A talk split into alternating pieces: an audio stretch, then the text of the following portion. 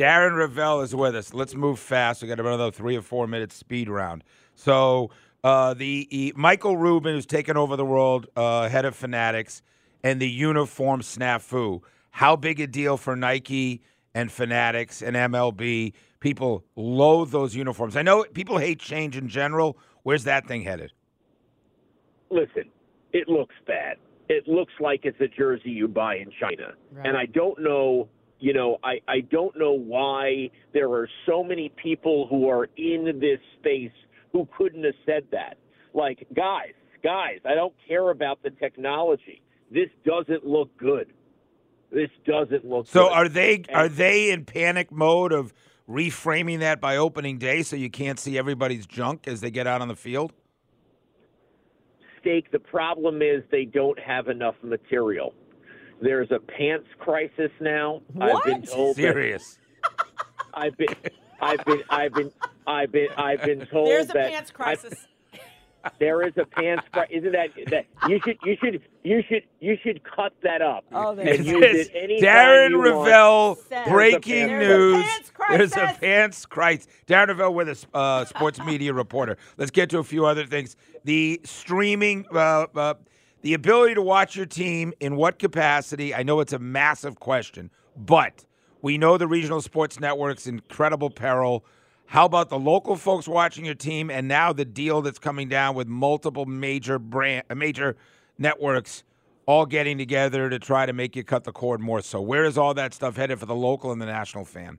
Yeah, I mean, listen, we're going to see. Obviously, this is a very big deal. I, you know, I know in Georgia you're not you're not there yet on on gambling, but but for me, you know, as gambling gets bigger and bigger, you know, streaming becomes the interesting part there because if live gambling is going to take over, you're not going to see something within 45 seconds of it happening.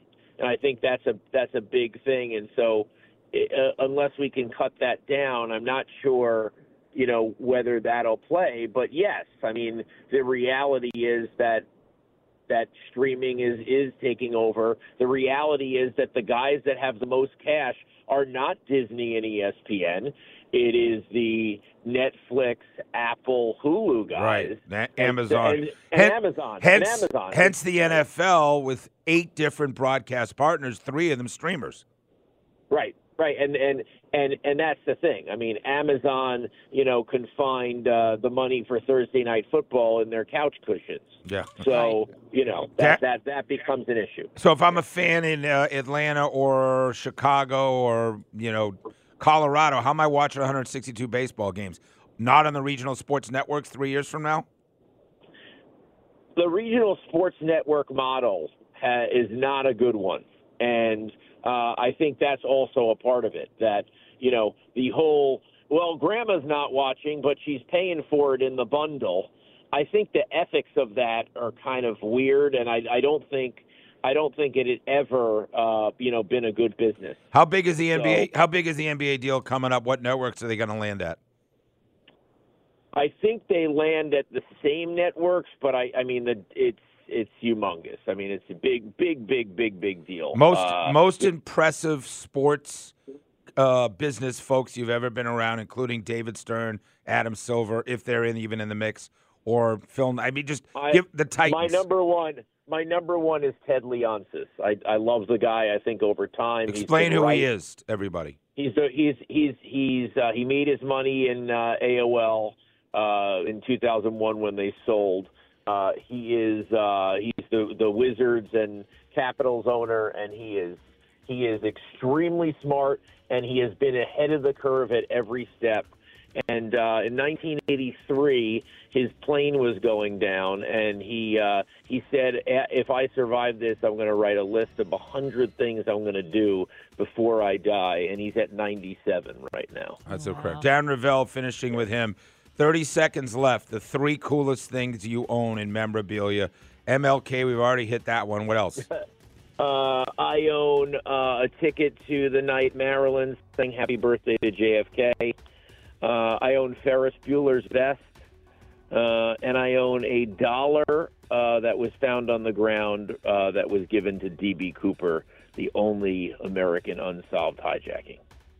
Oh, there you go. Jeez. This guy's and again. Darren, I do have a good question from a listener here, and he makes a good point. Is it possible to loan that MLK speech to the African American Museum, or do they have the same policy as the I, Smithsonian? I, I, that's that that that's also a great question. So the last time I talked to them, it was during COVID.